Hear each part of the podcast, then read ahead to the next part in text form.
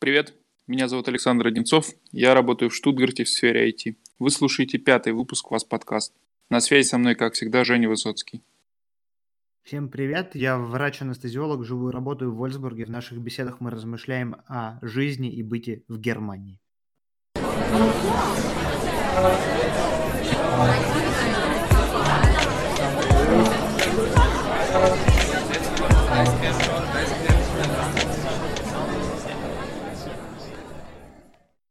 Ну что, пошла вторая неделя моего отпуска. Внезапно. Принудительного отпуска. Принудительного, да. Я должен был быть сейчас уже вторую неделю в России, но по известным причинам все отменилось. Все, кроме моего отпуска. Потому что моя фирма, собственно, выпустила такой указ, что отпуска в данный кризисный период отменять нельзя. И более того, тем, у кого отпуска на это время запланировано не было, настоятельно рекомендуют взять хотя бы пару недель отпуска качестве солидарности. В качестве демократических мер, так сказать. Да, для помощи компании, да. Это, то есть, чуть-чуть социализма. Э, ну, да, он отовсюду здесь чувствуется этот социализм. Ну, кстати, многие мои коллеги на самом деле взяли себе отпуск сейчас на это время. В принципе, небольшая проблема. Отпуска в Германии много дается на работе, поэтому эти две недели, в принципе, и не почувствуется, то, что взяты зря. Но да, кстати, на этих выходных Пасха прошла здесь, в Германии, и погода была отличная. Да, но на самом деле настроение здесь уже совсем не упадническое по сравнению с тем, что было пару недель назад. И туалетная бумага появилась на полках. Антисептики пока еще, конечно, достать невозможно, но постепенно, постепенно все в норму возвращается. С детских площадок срезали все ленточки. Люди играют в футбол на площадках, качаются на качелях с детьми. Собственно, погода хорошая, никто не хочет быть ответственным и в эти солнечные деньки изолироваться дома. У нас тут рядом с домом есть лесополоса небольшая. Обычно от большого количества людей можно укрыться там, когда, например, гуляешь с ребенком. Но в эти выходные там было не протолкнуться просто. Очень много людей э, гуляют, бегают, катаются на велосипедах. В общем-то, наверное, если бы кто-то проснулся бы сейчас, да, из заморозки и не понимал бы, что происходит, в принципе, он даже бы, наверное, и не заметил ничего этого. Поэтому, кстати, на днях заканчивается срок действия карантина который объявила Меркель. Скорее всего, будет продлен. До 19 апреля.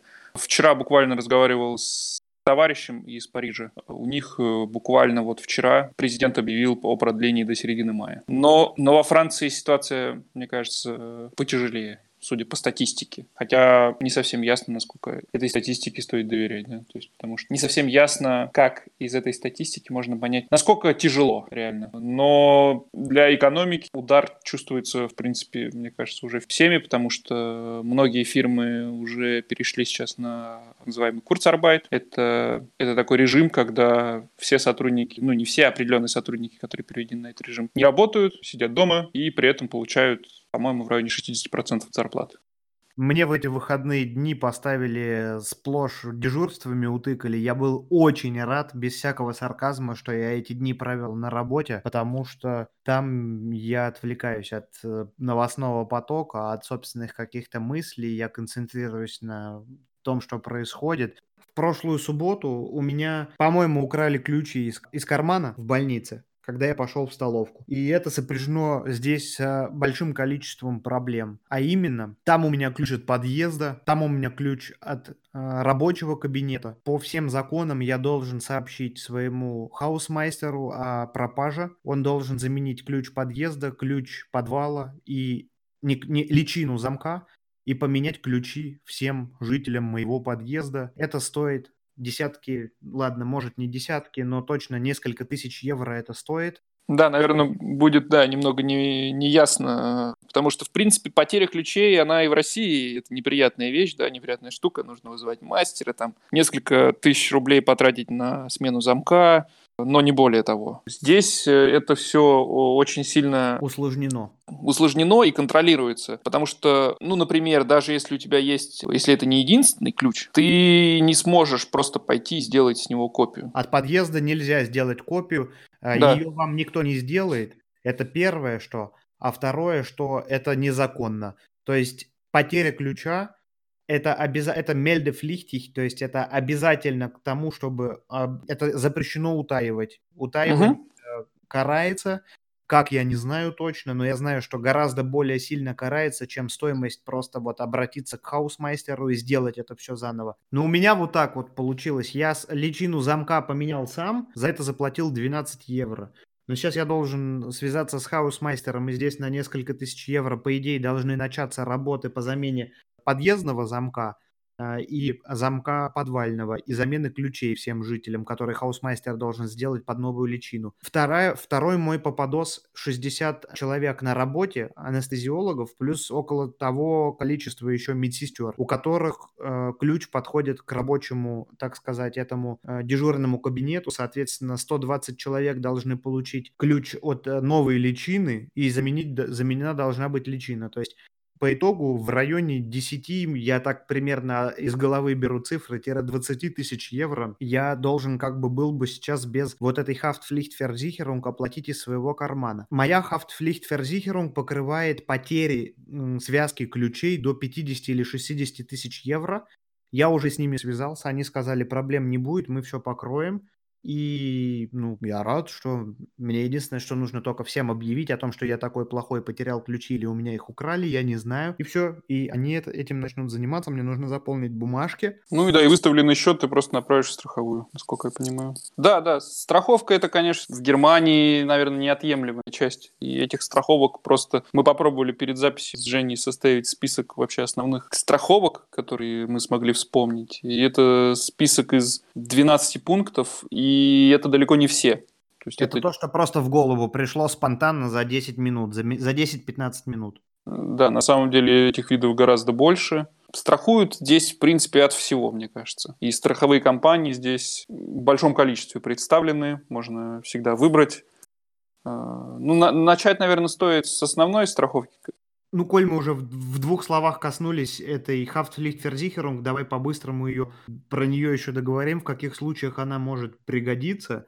Мне говорили такую идею, что если ты двоечник, ты ведешь себя неправильно на улице, где-нибудь там на велосипеде не в том месте проехал и напугал какую-нибудь пенсионерку, находящуюся за рулем, она из-за этого дернула руль и свернула в фонарный столб, и у этого дела есть свидетели, то ты попадаешь на лечение пенсионерки в отделениях больничных, там реанимациях, операциях, на ремонт фонарного столба, на моральный ущерб и так далее, и вообще Haftpflichtversicherung там с э, покрытием в несколько миллионов или сколько там есть, я не знаю, это не самый плохой вариант. Я испугался и взял. Вот, поэтому мы платим за это, за нас двоих, 11,90 в месяц. И вот она пригодилась. Ну да, как, э, как-то в «Что, где, когда» был вопрос на эту тему. Что называют э, лотереей пессимиста? Вот, собственно, страхование – это оно и есть. Поэтому... У меня тоже была ситуация, когда мне, возможно, пригодилась бы эта страховка. Э, про эту ситуацию, я думаю, мы как-нибудь в отдельном в другом выпуске подробнее еще расскажем. Идея в том, что у меня были проблемы с моим предыдущим работодателем. В связи с этим меня была необходимость воспользоваться услугами адвоката. Юриста. Это э, юриста, да. Это здесь отдельная тема, это стоит очень дорого. Была бы эта страховка, наверное, мне было бы проще, но на самом деле, если так подумать, это понадобилось мне сейчас один раз, и когда это понадобится мне в следующий раз, надеюсь, что... Никогда. Не по... Никогда, да. У тебя есть, кстати, юридическая страховка? Год назад буквально оформили э, с женой на двоих юридическую страховку. Значит, она покрывает абсолютно не все сферы. Это не значит, что у нас есть личный адвокат, там, как в каких-то голливудских фильмах. Нет, это страховка, за нее мы платим довольно большие деньги, прям большие. 310 евро мы платим за двоих в год. Значит, она покрывает нам э, частные какие-то проблемы. Я до конца еще даже сам не разобрался, что это за частные проблемы. Страховые случаи за участие в дорожном движении в любой из форм, то есть пешеход ли я, водитель велосипеда или транспортного средства, там, автомобиля. Она защищает меня в жилищных вопросах, если я там затопил кого-то или на кого-то, я не знаю, там а вот тут вопрос, кстати, действует ли Haftpflichtversicherung или юридическая все-таки? Вообще не знаю. Вот, и потом, если вернуться к жилью, то вот если я там где-нибудь упал, я не знаю, пьяный в подъезде и разбил горшок с кактусом моей соседки, Может быть, там меня защитят, если она на меня накинется этим кактусом. Но только если она подаст на тебя в суд. Ну да, или что-то такое. И Юридическая меня... страховка не покрывает расходы, да, чтобы было понятно. Это не покрывает э, ущерб, она покрывает расходы на адвоката. Ну, на адвоката, на юриста. Да, и плюс э, проблемы с работодателем. То есть, если мой работодатель что-то мне недовыплачивает или каким-то образом начинает мне со мной выяснять отношения. У меня самый лучший работодатель в мире, он меня, правда, сейчас не слышит, вот, э, и не поймет, если услышит, но у меня с ним проблем нету, но на случай вдруг, если что, а вроде как эта юридическая страховка имеет возможность там каким-то образом мне помогать. Ну вот, вот. э, ты, ты платишь 310 евро в год за нее. Я воспользовался один раз услугами адвоката, мне понадобилось проконсультировать, это была просто 40-минутная консультация, то есть меня никто не сопровождал в суде, никто не занимался подробно моим делом, э, потому что мой случай довольно простой, и до заседания суда, скорее всего, он, оно так и не дойдет. Это, конечно, еще до сих пор тянется в течение 5-6 месяцев. Ну, говорю, это отдельная тема. Э, про это стоит, наверное, совсем отдельно уже рассказывать. Но э, суть в том, что за консультацию 40-минутную юриста я заплатил по счету 219 евро. Ну, тебе повезло. Чтобы... И это был, это был неплохой юрист, то есть это был довольно... То есть не дешевый, так скажем. Можно было бы найти дешевле. Но если бы он взялся бы за, э, за мое дело, то э, там э, речь идет о э, порядка 3000 евро. Это сумма как бы вот этого дела судебного. И многие адвокатские конторы, к которым я обращался, говорили, что вам нет смысла к нам обращаться, потому что наши услуги выйдут вам дороже. Ну, так Поэтому... и есть. И тебе повезло, между прочим, с той суммой, которую ты только что обозначил. У меня один друг попался полиции, э, значит, до недавних пор были э, вообще никак не регулировалось движение на электрических самокатах в Германии. С Они были запрещены одна, да, буквально позапрошлого года, по-моему. Да, а сейчас они разрешены. Ну вот мой, товар, мой знакомый, который, который попался полиции за то, что на своем собственном самокате так ехал, он заплатил 25 евро штраф и 700 евро за услуги адвокатам, и это не было глупостью, потому что если бы не адвокаты, то штраф был бы несколько тысяч евро вплоть до лишения свободы на какой-то некоторый срок. Он врач, между прочим, вообще никакой не рецидивист. И вот недавно, уже после разрешения этих самокатов, попадается наша знакомая. У нее нет адвокатской страховки, она не знает, как себя вести. Там очень размытая формулировка, тоже там какие-то воспитательные беседы, тоже какой-то штраф безумный, несколько тысяч евро, и тоже какие-то, то есть там санкции, которые ее там сильно держат э, на стрессе, на, в нервном напряжении каком-то. Так что твой случай 219 евро это еще эгегей. Да, да, согласен. Я думаю, что людям, которые переезжают в Германию и у которых не совсем ясно все с их э, работодателем, вот как, например, у меня было, то есть когда э, ты переезжаешь не в какую-то, когда ты находишь работу не в какой-то крупной фирме, в которой ты устраиваешься напрямую, и все у тебя хорошо. А когда ты устраиваешь какую-то либо мелкую фирму, как у меня вот у коллеги была тоже проблема при, при увольнении из... Это, кстати, одна из частых проблем, это увольнение незаконное, которое здесь тоже можно оспорить, но все это естественно, ты не сможешь сделать без э, хорошего юриста, за которого тебе придется отдать круглым. Поэтому во многих ситуациях юридическая страховка полезна и довольно выгодна. Эти 310 евро в год, в принципе, окупают себя. Ну да. Ну что, перейдем к другим типам страховки, какие тут можно встретить. Давай, наверное, про страховку, которая известна, э, в принципе, и в России. И, наверное, это единственная обязательная страховка, в Германии. Без нее Она... вас не возьмет, на, не возьмет никто на работу. Без нее вы не сможете практически там, наверное, нигде зарегистрироваться или... То есть это вы даже не, не, не можете выбрать, платить вам ее или нет. За нее, за вас ее платит вас работодатель. 50% стоимости оплачивает он из своего кармана, и 50% стоимости этой страховки он берет из вашего кармана и всю эту сумму оплачивает. Э, да, э, из кармана работника обычно это выходит в районе 300 евро. Столько же работодатель платит? Компаний страховых здесь много. Э, страховки отличаются, да, на самом деле не сильно. Я думаю, Я что... поспорил с тобой. Я с тобой готов был бы поспорить. 300 евро, так сказать, нельзя, потому что у тебя жена и ребенок, у тебя налоговый класс, соответственно, я так предполагаю, 3. Три, да? А э, у меня, например, налоговый класс будет другой, и у меня это уже 400 евро, и страховки между собой не отличаются только на первый взгляд. Но в то же время я вижу все чаще и чаще родственников тяжелых видел сейчас в коронакризисное время, не вижу больше, но до этого чаще и чаще я видел родственников, эм, которые с моими старшими специалистами дискутировали, что покр- будет покрыто страховкой, что не будет. Имеется в виду реабилитационный период и прочие какие-то другие моменты, которые сутки реанимации стоят безумных денег. Это так. И э, люди действительно в некоторых страховых имеют преимущество перед другими. То есть там есть у них разница в этом в ляйстве. Ну, мне кажется, для не особо искушенных э, в этом вопросе людей э, значительная, страхов, значительная разница между разными страховыми компаниями при э, обычной обязательном медицинском страховании, наверное, все-таки не так заметно будет. Ну да. Я, я это говорю к тому, что э, с люб- неважно, какой фирмой выдан ваш медицинский полис, вы также сможете прийти в любую клинику, э, которая э, принимает государственное страхование. Не, не государственное, а как оно называется? э, Обязательно медицинский. обязательное медицинское страхование. И, и она не не увеличивается, эта сумма, вне зависимости от того, сколько людей внесено в этот полис. То есть э, я оплатил эти 300 евро, когда я жил здесь один.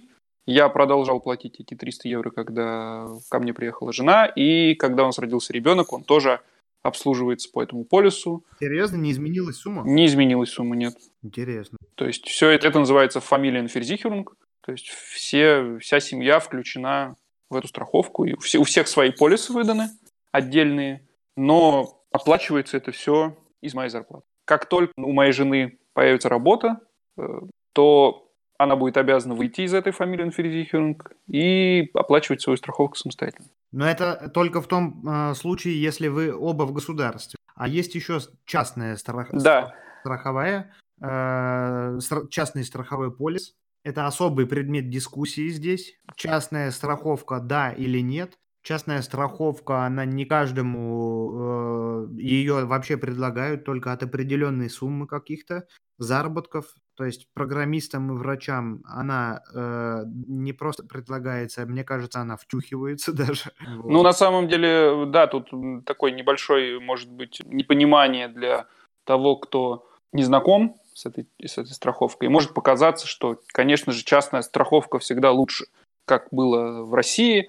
В России, например, есть это ОМС, обязательное медицинское страхование, есть ДМС, добровольное медицинское страхование. И, естественно, добровольное медицинское страхование – это всегда лучше, это возможность э, лечиться в каких-то платных клиниках, э, больше всяких возможностей. Но проблема в том, что главная проблема частной страховки э, в том, что она не распространяется на членов твоей семьи. То есть это частная, ты страхуешь сам себя и все. Она распространяется на одного человека, насколько, ну, я рассказываю, как, как я это знаю. Ты поправишь, естественно, у тебя, я думаю, тоже э, есть что на эту тему сказать. И проблема в том, что очень часто в этой частной страховке ограничены сроки выхода из нее. То есть, если ты застраховался в ней, то ты год, два, пять не можешь из нее выйти, а без этого ты не можешь э, застраховать, я так понимаю, э, застраховаться в обязательной, э, в обязательной страховке, и в связи с этим могут возникнуть проблемы. Ну, это дискуссия, которая, наверное, здесь никогда не закончится. Да, тут стоит сказать, что частная страховка здесь, в Германии, не означает в широком понимании лучшая страховка, как, например, в России, где есть ОМС, обязательное медицинское страхование, и есть ДМС, добровольное медицинское страхование, и ДМС – это всегда лучшая версия страховки, да, то есть э, с этой страховкой, с ДМС ты можешь обслуживаться во всяких платных клиниках и вообще получить гораздо лучшее медицинское обслуживание. Э, Здесь это не совсем так, здесь это предмет дискуссий, э, что же лучше, потому что э, у частной страховки, кроме плюсов неочевидных, скажем так, потому что нету такого большого количества медицинских учреждений, где тебя могут принять только по частной страховки, так скажем. И есть еще другие минусы этой страховки.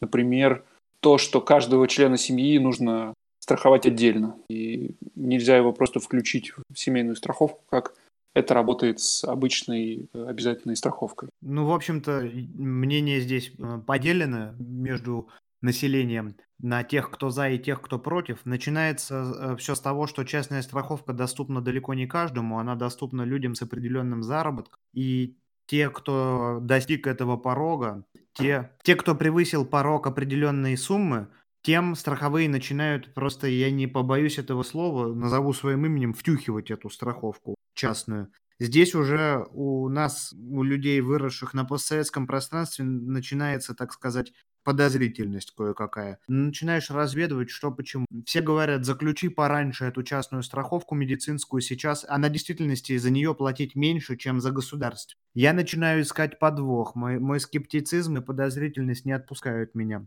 Но потом начинаются там эти договоры на большом количестве страниц. Чем больше ты болеешь, а с возрастом человек болеет больше, это ни для кого не секрет, тем больше ты платишь э, за свою страховку. И люди некоторые ко мне, которые приходят на консультацию как к анестезиологу, они очень взволнованно отказывались от лечения специалистами с большим опытом. Они говорят, у меня нет денег, прекратите ваших профессоров, у меня частная страховка, я хочу выписаться побыстрее из вашей больницы. Я говорю это своей консультантке, она говорит, ой, да это у них там плохие, может так она. Я не знаю, меня эта вся ситуация не убеждает. Они многие потом платят на пенсии безумные деньги за эту частную страховку. Туда, как ты правильно сказал, нету возможности включить членов семьи. Ты один платишь, да, 200 евро, полтора-два раза меньше за частную страховку, если ты молодой и здоровый, чем э, человек, который в государственной находится, у тебя появилась жена,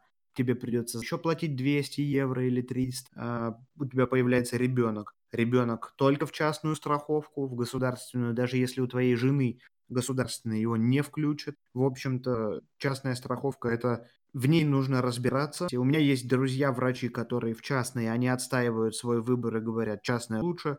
У меня есть друзья, которые в государственной, они говорят, «А, государственная лучше, и в частную мы никогда не перейдем. Еди, единого мнения в этом вопросе у людей. Ну, еще стоит сказать, что вернуться с частной страховки на обязательную очень тяжело. Не так-то просто, да. Потому Очень что есть тяжело. куча ограничений, плюс еще ко всему страховые компании, которые страхуют э, обязательную, по обязательному, по программе обязательного страхования медицинского, они тоже не горят желанием, насколько я понимаю, э, принимать этих клиентов обратно. То есть э, так как э, частные страховки пытаются втюхать, государственные страховки обязательные так не, продают, так скажем. Есть вот куча статей, я даже сейчас открыл, почитал по поводу возврата из частной страховки в обязательную. В общем-то, тут, возможно, даже это будет стоить еще каких-то да, там денег. Вопрос, стоит ли игра свеч. Да. Плюс ко всему, любой человек, застрахованный э, э, на государственной основе, может прийти, придя в больницу на плановое вмешательство, сказать, так, я хочу застраховать частным образом свое э, пребывание в больнице именно на следующую неделю. И он будет тогда э, вестись этой больницей как частный пациент, которого так сказать, э, будут обслуживать так, как всех людей, которые находятся в частной страховке. Помимо прочего, что еще хотелось бы сказать, как человеку, видящему изнутри лечения в стационарах, очень часто так называемых приват-пациентов забирают себе на лечение и на операции профессора. Профессора, потому что это приносит им деньги. Профессора иногда это хорошее решение в действительности, Иногда это плохое решение. Оперироваться у профессора. Иногда лучше оперироваться у его ближайших помощников, которые в операционной последние пять лет проводили в 3-4 больше, э, в 3-4 раза больше времени, чем их шеф. Поэтому... Ну да, для, для хирурга практика это самое главное, поэтому, возможно, на самом деле да, лучше у постоянно практикующего врача. Ну, что еще, кстати говоря, сказать следует, что в, не в частную, не в государственную страховку не входит так называемая страховка стоматолога. И ну да, кстати, про стоматолога мне есть да что сказать на эту тему. Буквально пару месяцев назад у меня резко заболел зуб. Зубы вообще редко болят, и, в принципе, я стоматолога посещал редко. В России до этого у меня было добровольное медицинское страхование полис э, от работодателя, поэтому я ходил к, несколько раз платную клинику к стоматологу, мне это, мне это было бесплатно. Все было хорошо, но здесь это случилось вечером, зуб заболел очень сильно и резко. Э, осложнилось это еще тем, что стоит, наверное, сказать, что в Германии в аптеке э, список лекарств, которые вы можете купить без рецепта, он довольно ограничен. И условный кетанов или что-то такое сильное обезболивающее, которое в России можно купить в любой аптеке и прекрасно себе обезболить этот зуб хоть до, на несколько дней, можно его там принимать и записаться и пойти, когда удобно, к врачу то здесь э, такого обезболивающего без рецепта купить нельзя. Поэтому пришлось довольствоваться тут самым сильным, что можно было купить э, без рецепта. Это был, по-моему, бупрофен какой-то там слабенький. Естественно, он никак не помогал. И нужно было срочно искать врача. И у стоматолога я еще не был в Германии. Я был наслышан, что это дорогое удовольствие, но делать было нечего. Я обзвонил несколько клиник, э, которые нашел в интернете которые располагались где-то по дороге на работу, потому что на следующий день надо ехать на работу. Вот. В одной клинике приемные часы были там буквально с 8 утра, плюс я звонил вечером, это было часов 7-8 вечера, и они еще работали. Это тоже был основополагающий э, выбор, то, что я смог до них дозвониться. Э, я поговорил с секретарем, там, кто ответил на, по телефону, объяснил, что у меня очень сильная боль и что нужно срочно к врачу.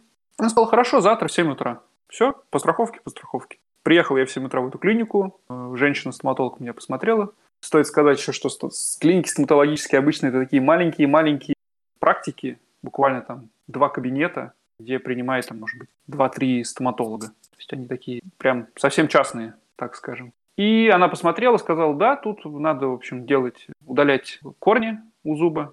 Это вообще в страховку вашу не входит. Но так как у вас нотфаль, то есть экстренный случай, я вам сделаю, высверлю, положу обезболивающее и все. А дальше вам нужно будет прийти еще раз и заплатить за это порядка, она назвала мне сумму порядка 400 евро. Вот, вышел я уже с более ясной головой, так как зуб не болел, и в связи с этим я уже задумался, э, что 400 евро – это сумма, конечно, для стоматологии небольшая, но так довольно внушительная. Мне стало интересно, почему такая простейшая операция, как удаление корней, да, когда, знаешь, высверливают каналы в, корнях зуба и удаляют оттуда нервы. Почему это не входит в мою страховку? Я поспрашивал коллег, позвонил в свою страховую э, и узнал, что это входит. Естественно, это входит в страховку.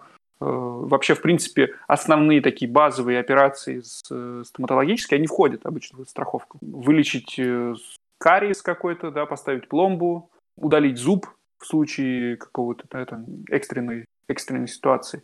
Все это входит в страховку, и никакой дополнительной страховки вам не нужно. Но здесь надо уточнить, что у тебя входит все, что может навредить твоему всеобщему состоянию, а именно вот корни, когда или как-то вот выразился неотложная ситуация. Мне бесплатным образом удаляли зубы мудрости, потому что они были воспалены. Я ходил в кабинет в практику челюстно-лицевого хирурга. Это все не такая большая проблема. Для этого страховка не нужна или можно чуть-чуть самому доплатить. Пломбу в действительности кариес они обязаны тебе залечить, но вопрос в том, какую они пломбу вставят. Эта пломба будет вываливаться, и качество у нее будет не очень. За... Да-да, а... я про это, я про это расскажу сейчас чуть-чуть. Вот. Чуть-чуть а... до этого дойду. Э, после этого я начал звонить по другим практикам э, стоматологическим и спрашивать, входит ли это в страховку. Мне везде отвечали, что сначала смотреть, что телефоны не могут сказать, запишитесь на прием. Э, я нашел одну неплохую по отзывам стоматологическую практику недалеко от дома, записался туда, э, в назначенный день пришел, врач посмотрел, сказал, да, все, э, нужно долечивать, высверливать, заливать эти каналы специальным раствором. Все это можно сделать по страховке, но за дополнительную плату я вам могу поставить более хорошую пломбу. И, и мне еще удивила вторая услуга, которую он мне предложил за дополнительную плату, это возможность того, чтобы он работал э, в каких-то специальных микроскопах. По его словам, таким образом он сможет сделать свою работу более качественной. Чтобы ты расходники оплатил ему на микроскоп. Э, и он сказал подумать до следующего раза. в следующий раз я пришел, и по поводу дополнительных услуг меня уже никто не спрашивал. Наверное, если я хотел бы, мне стоило бы об этом активно сказать, что Вы да, сделайте мне, я хочу заплатить. Э, но мне, мне поставили обычную пломбу. Э, в принципе, лечение было достаточно качественным. Э, я был на приеме у него два раза вот по этому случаю, и он мне рекомендовал прийти еще три или четыре раза. Я приходил и лечил какой-то мелкий кариес, который у меня был.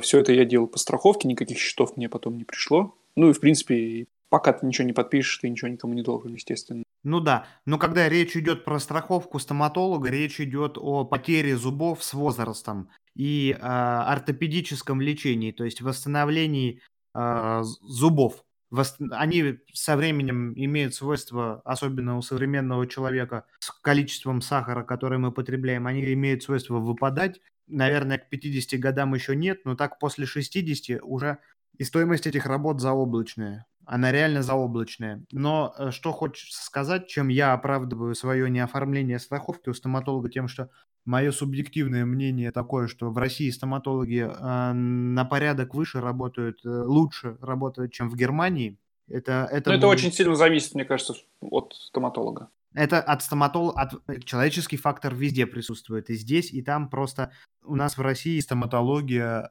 тенденция такова, что она очень сильная, в отличие от э, другой медицины, как мне кажется. Здесь наоборот, здесь стоматология э, хромает за основной медициной. Значит, это субъективно. Ну, а что какая опция есть еще для людей, которые не оформляют такую страховку стоматолога? Это есть такая так называемая бонус-хефт. Я ее недавно завел, мне коллега посоветовала раз в год ты приходишь на бесплатный осмотр к своему а, стоматологу, и он тебе ставит штампик о том, что ты был на осмотре. И после того, как ты накопил 20 а, лет таких визитов, и у тебя все проштамповано, ты получаешь в случае, если у тебя все зубы там где-то когда-то выпадают, получаешь очень хорошенькую скидку 20 или 30 процентов на ортопедические работы. И там а, они учитывают, что ты был, оказывается, порядочным человеком, следил за состоянием своей зубной полости, и ты э, не был, так сказать, виновником того, что у тебя зубы выпали. То есть там везде задокументировано, что ты э, следил за гигиеной, все хорошо, будь добр за свое благоразумие, получи скидку. Но при этом, э, если ты пропустил хотя бы один год, кстати, да, насколько я знаю, то все нужно делать заново. Да, начинай заново. Год пропустил. Да. И при этом э, все-таки суммы, они настолько большие, что даже эти 30, после скидки в 30%, они все равно остаются очень большими. Я слышал, что там мост в несколько зубов может стоить там до 9 тысяч евро. Ой, это я даже не уточнял, я эти суммы Поэтому не понимаю, это, это просто порядок этих сумм очень. То есть ну, э, базовые да. операции зубами можно сделать по обычной страховке, и, в принципе, если у вас зубы не больные, то, наверное, э, вот эту стоматологическую страховку, в принципе, не обязательно оформлять. Потому ну, что да. все, что с больными зубами вас не оставит. В любом случае, всегда. И вообще, резюмирую тему медицинской страховки, скажу, что у меня, конечно, небольшой опыт э, посещения медицинских заведений здесь, в Германии. Я был всего пару раз у врачей, у я был всего пару раз у некоторых врачей здесь, в Германии. Здесь лечил зубы, как я уже говорил, там раз пять я был у стоматолога. И э, по обычной э, обязательной страховке э, здесь рожала моя жена. Э, качеством услуг медицинских я доволен. И, по моему субъективному мнению, с обязательным медицинским страхованием э, в России сравнивать э, даже и нет смысла. Ну и его не, нету смысла сравнивать на уровне еще о том, что ты здесь платишь 300 с лишним евро в месяц. Я напоминаю, это э, больше 24 тысяч, 25 тысяч рублей в месяц ты платишь по местным меркам и по российским меркам. Если бы ты такую сумму платил, то у тебя, я думаю, тоже не было бы проблем. Ну, проблема в том, что э, сколько, на самом деле, какой процент, стоит, какой процент от зарплаты стоит обязательно медицинское страхование в России – Э, мы так не можем сходу сказать, потому что его за тебя полностью платит работодатель. Ну, наверное, да, наверное, все-таки не 30%. Конечно, это, не, это далеко не та сумма. Плюс ко всему, э, у меня жена работает, например, и у меня сумма порядка к 400 евро уже стремится. То есть это 32 тысячи рублей в месяц. И жена такую же сумму платит. Только это то, что берется из нашего кармана. И та сумма в 300 евро, которую ты платишь, это та сумма, которая берется из твоего кармана. И ровно столько же доплачивает работодатель. То есть в совокупности 50 тысяч рублей в месяц из э, твоих э, доходов берется, из доходов работодателя берется на медицинскую страховку. Поэтому говорить о том, что, конечно, мы должны быть довольны э, качеством медицины, которая здесь за такую-то сумму. Потому что, ну да, вот так вот оно есть. А у нас с Леной получается 30 тысяч с меня и 30 тысяч с Лены. Ну, в рубли, наверное, все-таки не совсем корректно переводить. Ну, интересно же, почему? Ну, не, не, не интересно, конечно, но... Можно наверное, переводить... Можно в процентном переводить, соотношении. Можно в процентном соотношении, да, пытаться перевести. Э, процент от зарплаты. Если мы будем говорить, то одна десятая от зарплаты. Да, около того, да, где-то 10%. Около того. Да, Если, если вы получаете где-то не в Москве 50 тысяч рублей, то вот 5 тысяч рублей вы бы платили за медицинскую страховку, и 5 тысяч рублей еще платил бы за вас работодатель. Итого бы Но... это была ДМ... бы такая условная сумма 10 тысяч рублей. Полис ДМС, он так, так и стоит примерно. Ну, и я а, думаю, там ну, тоже все довольны э, родами. Да, и... да, поэтому, да, я думаю, что об, об, обычное медицинское страхование здесь сравнимо по качеству предоставляемых услуг и по ассортименту этих услуг, да, что можно сделать по этой страховке без дополнительной оплаты. Э, в принципе, сравнимо с э, добровольным медицинским страхованием в России. Я думаю, так. Ну, ну давай, да. наверное, с медицинской перейдем. Э, тут еще есть более такие интересные страховки. Например, ну, автостраховка это довольно типично. В принципе, она, наверное, не сильно отличается от того, что в других странах. Да, абсолютно а, идентичная она. Есть да, каска, да. какое-то полная каска, есть частичная каска есть ОСАГО. Вот. У меня да, стоит... ОСАГО на свою машину. Стоит только сказать, что вот буквально зимой проблема у меня у коллеги. Э, во время того, как он был на работе, произошла авария с участием его автомобиля, который был припаркован. Э, и там вообще порядка трех или четырех автомобилей участвовало э, в этой... Она не сильная, но сумма значительная ущерба у него вышла. У него там порядка трех с тысяч евро насчитали. Это замена двери, по-моему. Да, здесь за каждую царапину могут такую сумму да. Э, но суть в том, что денег он не получил до сих пор. Он даже нанял на, для этого адвоката, чтобы он ускорил этот процесс. Но до сих пор, э, до сих пор все это тянется. И... Адвоката, наверное, страховка платит. Да, да, адвокат платит э, тоже вот эта авто, автостраховка.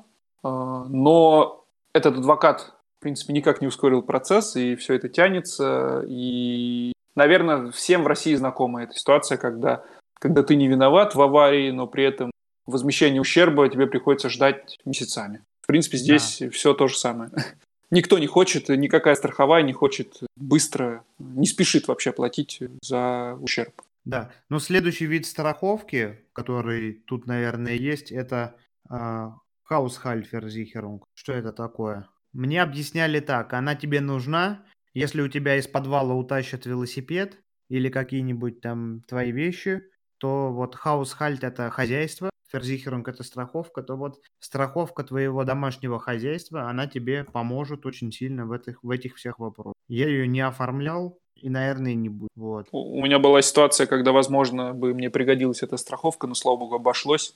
Как, когда я только приехал, еще жил в, во временной квартире э, в студии, здесь недалеко от Штутгарта, а, мне пришли ставить в субботу утром интернет.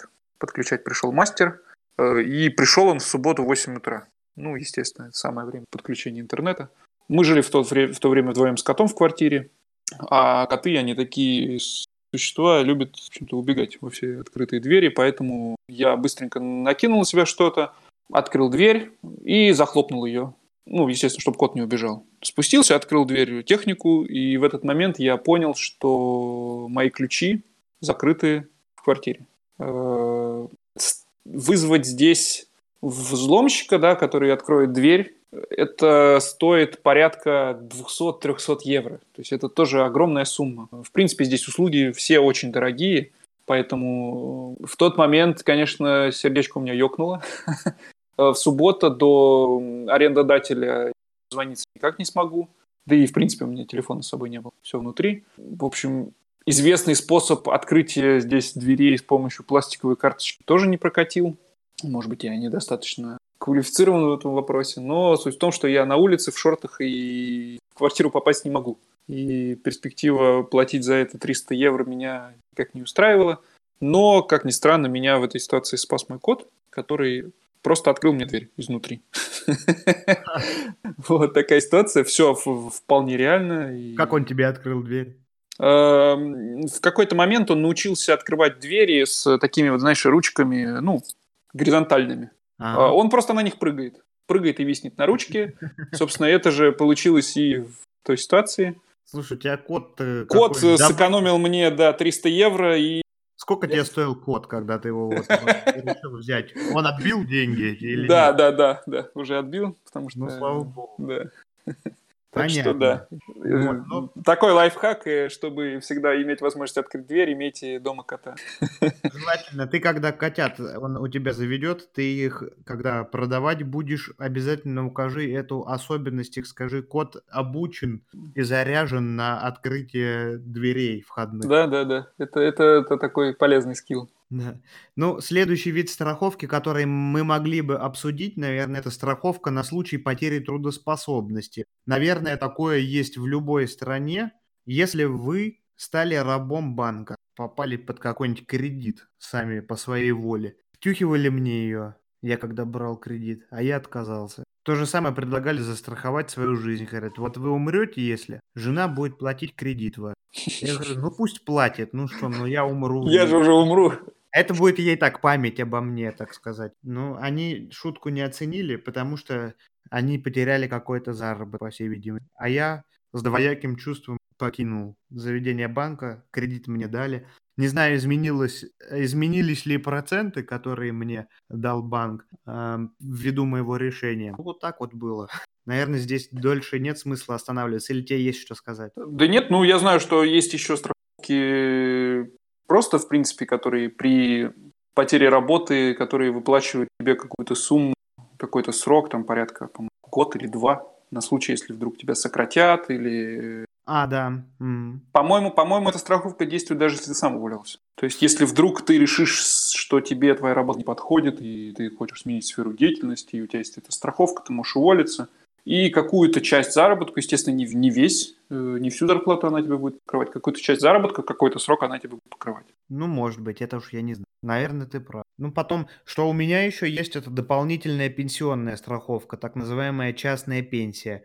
Нам ее практически ни у кого не спрашивали, всем в добровольно-принудительном порядке. Э, ну как, ладно, я уж не, не буду выдумывать, принудительности никакой не было. Мне просто сказали, что вот у всех твоих коллег такое есть. И, и тебе очень, надо. И это очень советуется, то есть такую штуку оформлять. В действительности у меня э, товарищ, знакомый, друг, который с этим вопросом разбирается, он очень говорит, что все это правильно делают, то есть частная пенсия, это как один из видов сбережений таких. Это не всем доступно. Это какая-то частная, там, частный фонд врачебный, такой, говорят, есть э, на Западе, на Востоке, может быть, тоже есть, но он не такой хороший или его нету, я не знаю. Но суть в том, что вот они все довольны этим, выплачивают туда. И я тоже, в принципе, я тоже почему-то этим доволен, не знаю почему. Вот. Ну, в общем, мы все туда платим и надеемся, что там это когда-то к государственной дополнительной пенсии, к обычной пенсии будет вот это вот дополнительно. Ну, у меня тоже, кстати, приходило, я когда вот шел на работу в ту фирму, где я сейчас работаю, э, буквально через пару месяцев мне пришло письмо, что у сотрудников этой фирмы есть э, какой-то специальный тоже фонд э, страховой. Там было указано там очень много текста, каких-то процентов. Я не заметил, чтобы я за это что-то платил. Насколько я понимаю, за это платил датель дополнительно. То есть это какой-то, кроме государственной пенсии, есть вот это еще частная пенсия. И они, она бывает обеспечивается из каких-то страховых фондов, да, вот как ты сказал. Или э, этот фонд может обеспечиваться какой-то фирмой, если это крупный какой-то концерн. Ну, я так это понял. Поправь, если это. Поправь, если я не прав, если ты в курсе. Но я это понял так. Дополнительно я за это не плачу. Э, но приятно да, ощущать, что в старости будет еще какая-то дополнительная пенсия у тебя. Не только государственной, которая, кстати, не такая уж и большая. Ну да. Ну, наверное, все из таких основных. Есть у тебя еще что? Ну, я два слова еще скажу. Меня убедили в, стра... в необходимости оформления медицинской страховки для выезжающих за рубеж. Сказали так, что да, вы поедете в Бразилию или в Россию, толку от этого будет мало, но если вы путешествуете по Европе, Франция, там Италия и так далее, эта страховка вам очень пригодится. Я обрадовался. Стоит она 20 евро в год на меня и на жену. Ну, я думаю, ну и ладно, что, 20 евро как не особо много, а то вот попадешь в какой-нибудь Испании, я не знаю, или Италии на какое-нибудь лечение медицинское, стоит там день в реанимации так же, как в Германии, или не сильно от него отличается. Денег мне неохота будет за это все платить. Жить хочется, что делать, а тут бац, за 20 евро в год тебе предлагают решение проблемы. Или как минимум я в это верю, что мне его предлагают. Ну, мы и заключили. Пусть То есть правильно я понимаю, что обычно вот эта вот государственная страховка не действует в других странах, даже внутри Евросоюза? Мне объяснили так. Я не проверял это критически самостоятельным образом. Последнее, что происходит, события вот эти вот в связи с этой пандемией от, отучили меня полностью вообще доверять чему-либо. Неважно, mm-hmm. на каком языке подается информация. Нужно настолько, насколько это возможно, все перепроверить. И если ты не уверен в том, что ты можешь на 100% перепроверить, тогда я уже не знаю, что делать. Но ну, это страховки уже... это такой вопрос, который ты не, не так, да. что просто все проверить, потому что информации это... настолько много, и плюс осложняется это э, языком, да, то, что все это на довольно сложном юридическом языке написано, все эти договора. И иногда проще просто согласиться, да, и подписать. Ну и что еще вот э, хотелось бы, так сказать, напоследок э, указать, что существуют такие же страховки еще для лю- любящих путешествовать. Э, страховка Reiserücktrittsversicherung называется страховка на случай отмены отпуска по непредвиденным обстоятельствам. Например, вы пользуетесь там Aviasales, покупаете эконом- ticket ы на самолет, покупаете дешевые там Airbnb, какие-то места пребывания в месте, куда вы прилетели. И тут, и там невозможно, то есть отменить заказ этот за определенное там время, там за 14 дней уже вы ничего не можете сделать.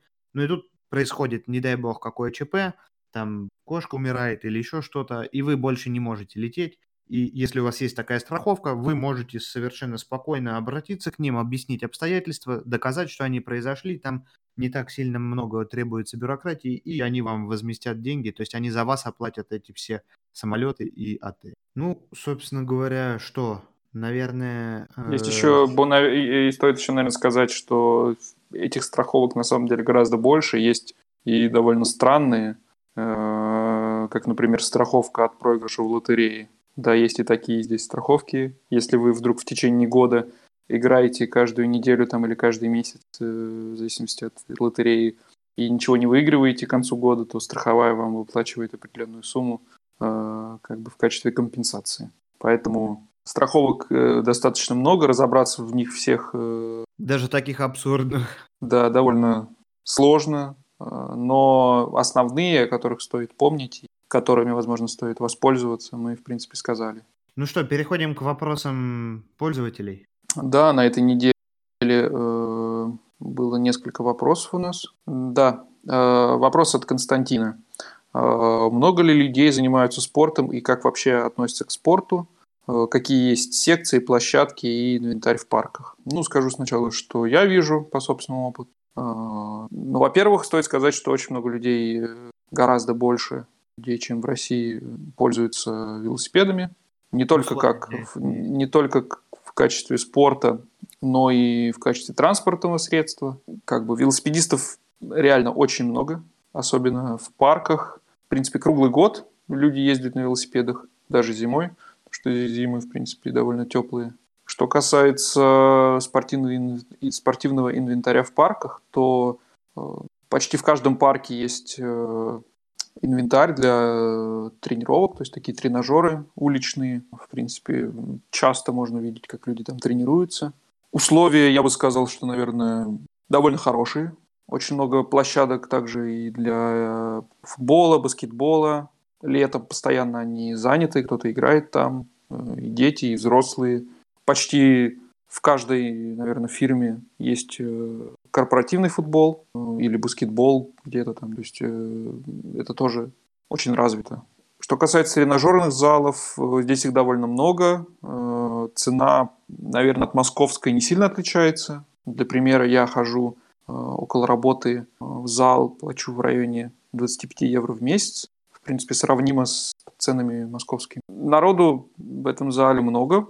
По сути, наверное, даже и ничем не отличается от такого же тренажерного зала там, любом городе. В Москве, в Воронеже. Все точно так же люди приходят, тренируются. Никаких отличий. Тебе есть что добавить на этот счет? Да-да, что вот я еще от себя хотел сказать, что касается, в принципе, страны, она вся построена на так называемых профсоюзах. Если вы хотите э, ловить рыбу, быть рыбаком, пойти на речку и, и начать ее ловить, у вас не получится, вам нужно вступить в сообщество, значит, рыбаков, феррайн так называемое, платить туда ежемесячный взнос вне зависимости, то есть просто членский взнос вне зависимости от того, как часто вы э, занимаетесь рыбной ловлей, вам будут выдавать э, какое-то, я себе это так представляю, не углублялся, разрешение на какое-то количество там э, пойманной рыбы и говорить в каких местах, где, как это можно сделать. То же самое касается охоты и футбола, и тенниса. Для меня было интересным таким наблюдением. Мы захотели с супругой в какой-то момент заняться большим теннисом и просто так вот, знаешь, знаете, ходить, начать там купить ракетки и снимать корт, как у нас нет. Мы стали, вступили в, э, в теннисный клуб, мы платим там членский взнос, значит, э, в нашем случае, по-моему, 13 евро в месяц этот членский взнос, и э, корты, которые там есть, можно использовать сколько угодно без проблем. Вот. Проблема была у нас в том, что мы сами не умеем играть в теннис, нам нужен был там тренер, поэтому мы с ним отдельно начали э, брать персональные тренировки. Стоит это, все дело от 30 до 40 евро э, за один час тренировки. Не с человека, а просто вот его работа часовая. Он может одного тренировать, может двух. А, то же самое происходит, если вы хотите заниматься футболом. Ну, Вольсбург го- город в спортивном плане очень-очень богатый, здесь э, куча футбольных полей, а, качество очень потрясающего, прям газоны настоящие лежат. Э, практически в каждом районе точно то, так же и с теннисными этими всеми а, спортивными площадками. То есть в нашем клубе вообще 6 или 8 кортов, я даже точно не знаю сейчас. Членский взнос профсоюзный так сказать. А, и далее уже зависит от того, насколько сильно вы хотите этим видом спорта пользоваться. Вот такое мое впечатление. Очень все зарегулировано, а, все имена задокументированы, кто где, что как. Понятно сразу, у кого какое хобби. Довольно интересный подход. А, при этом вот этот вот спортивный клуб обязан ухаживать за своими футбольными площадками или теннисными и так далее. То есть это частники, которые собирают вокруг себя людей по интересам. Ну да, и стоит сказать, что сложно в этом ничего нет. В принципе, на любой площадке и около любой площадки есть информационный щит, где написано, к какому э, феррайну он относится. Э, есть телефоны, контакты, все вы можете связаться, позвонить и без проблем. То есть да. это не, не что-то сложное. Это просто, по сути, как вот в детстве э, в секции ходили, в спортивные. Только здесь эти все... секции, да, на взрослых еще распространяются, да, да. Напоминаю, что у нас есть бот, через который вы можете задать свои вопросы, э, предлагать темы для будущих выпусков. Э, в описании канала и в описании подкаста он есть. Ну и есть еще один вопрос. Популярна ли мотокультура? Как автомобилисты относятся к мотоциклистам? Как мото передвигаются в пробках? Есть ли запрет на въезд на мотоциклах в ночное время в жилые кварталы? Итак, значит, популярна ли мотокультура? Да в принципе все, что связано с транспортными средствами, здесь довольно популярно. Мотокультура, есть клубы, они э, не такие хулиганские, как может быть в некоторых голливудских фильмах. Мотоциклисты ни при каких обстоятельствах не могут передвигаться э, без номеров. Э, мотополиция существует. Ну и, как правило, это могут быть вполне себе, если у нас складывался когда-то такой стереотип, что вот байкеры это обязательно какие-то хулиганы, может быть, там они там какой-то там банде относятся, ну, по крайней мере, с 90-х такой стереотип есть. Сейчас в последнее время у нас уже и в России байкеры могут быть там и бизнесменами, и врачами. Здесь уже, наверное, это совсем уж прям асоциальная такая группа, вот. Автомобилисты относятся, в принципе, друг к другу гораздо более вежливо, и, соответственно, и к мотоциклистам в том числе. То есть, но все зависит от человека, потому что люди есть хорошие и плохие и там, и здесь. Но тенденция такова, что более или менее вежливые отношения не стоит его выделять прям, что вот от автомобилиста к мотоциклисту. А, скорее это будет а, от эм, просто э, межлюдские отношения. Что э, здесь в этом вопросе закладывает автор этого вопроса, как автомобилисты относятся к мотоциклистам? Ну, э, у нас в России, безусловно, наверное, их никто не любит, потому что они ездят змейкой между полос, выезжают на встречную полосу и всячески используют преимущество, э, значит, своего юркого маленького этого мотоцикла скоростного. Здесь это невозможно. Если стоит пробка, даже если полтора-два метра, то есть абсолютно достаточное расстояние для мотоциклиста, чтобы проехать между двумя машинами, он этого делать не будет. Мотоциклист стоит вместе со всеми в пробке. Правило для всех есть. Это вот такой вот орднунг. И а, поэтому они не вызывают злости у автомобилистов, и автомобилисты к ним относятся хорошо. Насчет запрета на, э, за въезд на мотоциклах в ночное время в жилые кварталы.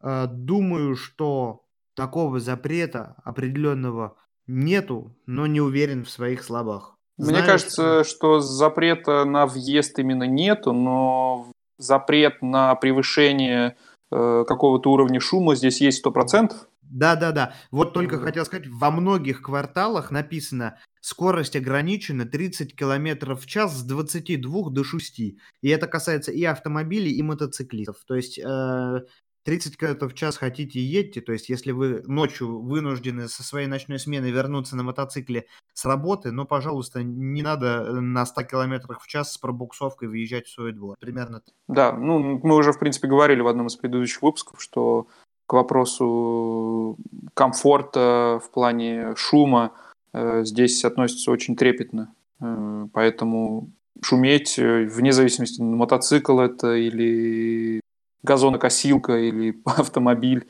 Э, шуметь здесь ночью нельзя. Вот и все. Да, да, да. Ну что, наверное, на э, всем можно сказать, что тема исчерпана. Э, да, задавайте нам свои вопросы э, через э, бота, которого вы можете найти в описании телеграм-канала или в описании подкаста. Мы будем рады любым вопросам, вашим отзывам или предложению новых тем для будущих выпусков. Слушайте нас везде, где вы слушаете подкасты. Apple подкаст, Google подкаст, Spotify, Яндекс, э, музыка. Э, оставляйте отзывы, пишите комментарии, мы все читаем, принимаем к сведению. Э, и услышимся на следующей неделе. Всего доброго, до свидания.